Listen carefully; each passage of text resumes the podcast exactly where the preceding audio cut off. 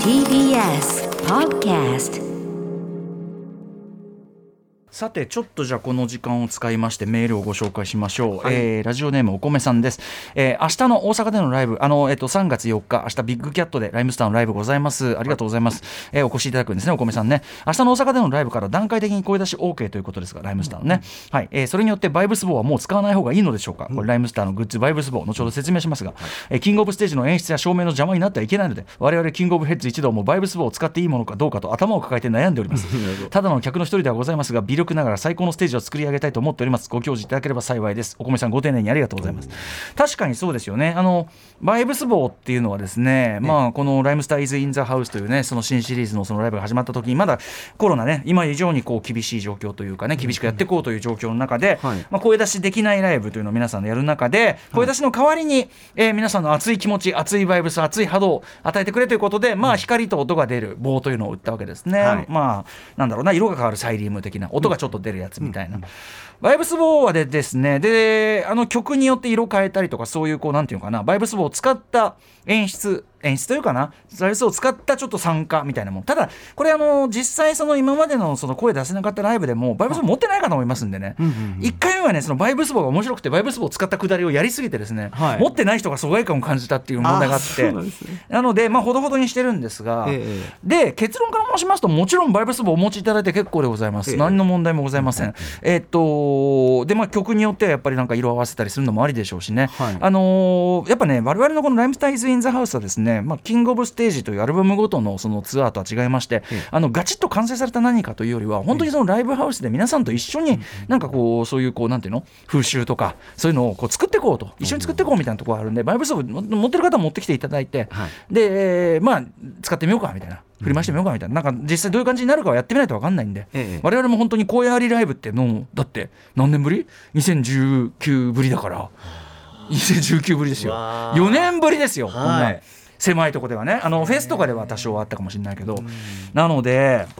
あのちょっと我々もどう転ぶか分かんないというのがありますので、まあ、全然持ってきて活用していただいて構いません、まああのえっと照明とか演出のなんとかってそういう細かいことはあのライムスターイズ・イン・ザ・ハウスでやりませんのでキング・オブ・ステージだと完全に暗転みたいなのもええ。たまにあったりしますけど、あのこっちはそんな細かいことしませんので、はい。あのもうストロングスタイルでやるだけなので何の問題もございません、えちなみにですね、えっと、昨日のデラソウル特集の最後のところの告知でも言いましたが、明日、えーライムスターのライブ中にもですね、えっと昨日の特集でもかかった曲も含むデラソウルちょっとオマージュタイムってもう言っちゃってますけどもう言っちゃっていいよねこれはね。オマージュタイム設けておりますので、はい。まあ、デラソウルの最初のあの最大のヒット曲を使ったといえばお分かりでしょうか、えーまあそんな感じであの昨日の特集を聞いてればよりさらに明日のラライムスターのライブも楽しめるという感じではないでしょうか。ぜひぜひ。あとやっぱり選曲も当然ですね。あの久々の声出しかライブということでもう声出しがなんていうかな満喫できるよう選曲と言いましょうか。嬉しいですね。声出しじゃないから避けてた曲もやっぱあるんで。なるほどあのそれこうがいきなし来ますんで、ええ。皆さんはいあの覚悟しておいてくだわさい。みたいな感じでございますね。あとはそうですね。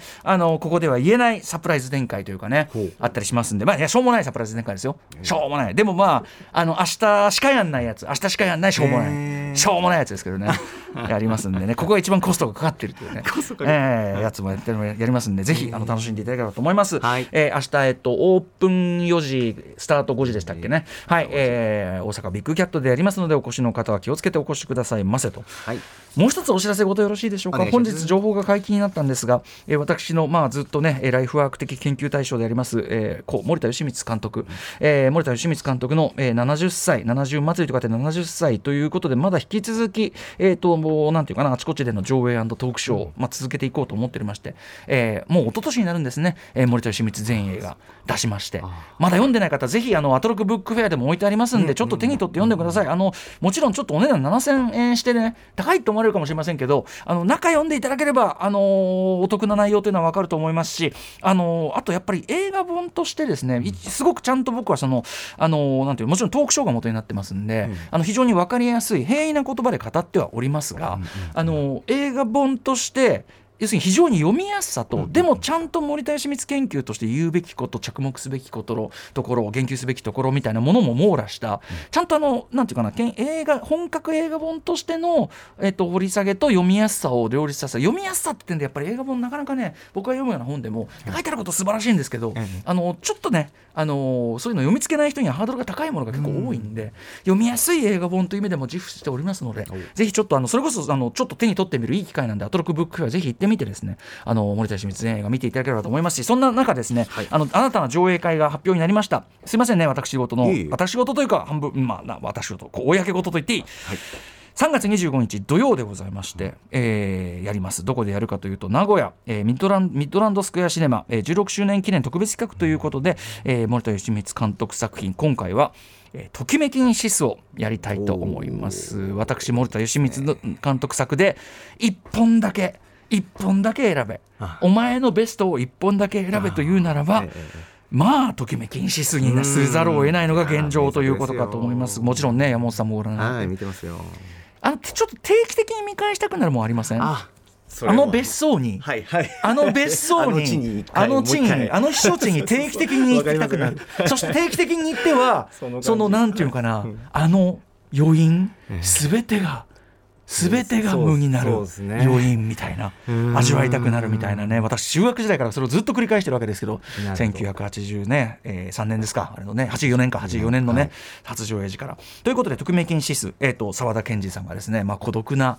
まあ孤独な青年です、はい。謎の孤独な青年がある避暑地にやってきます。その避暑地の別荘の管理人は杉浦直樹さんです、何の目的で彼が来ているのか。最初は分からない。でそのすごい静かな会話で、ね「涼しいですか?」ねささやくのような会話でね。そんな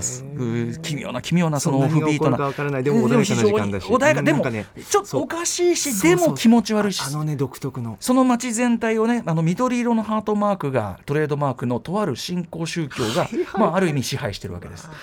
その新興宗教とこの青年関係あるのかどうか。そしてそこに、えーそのね、えー巨大な組織にどうやら雇われているらしいその青年のもとに、えー何かこう女性があてがわれると、樋口加奈子さんが演じられてますが、ね。この3人の奇妙な生活その果てにやってくる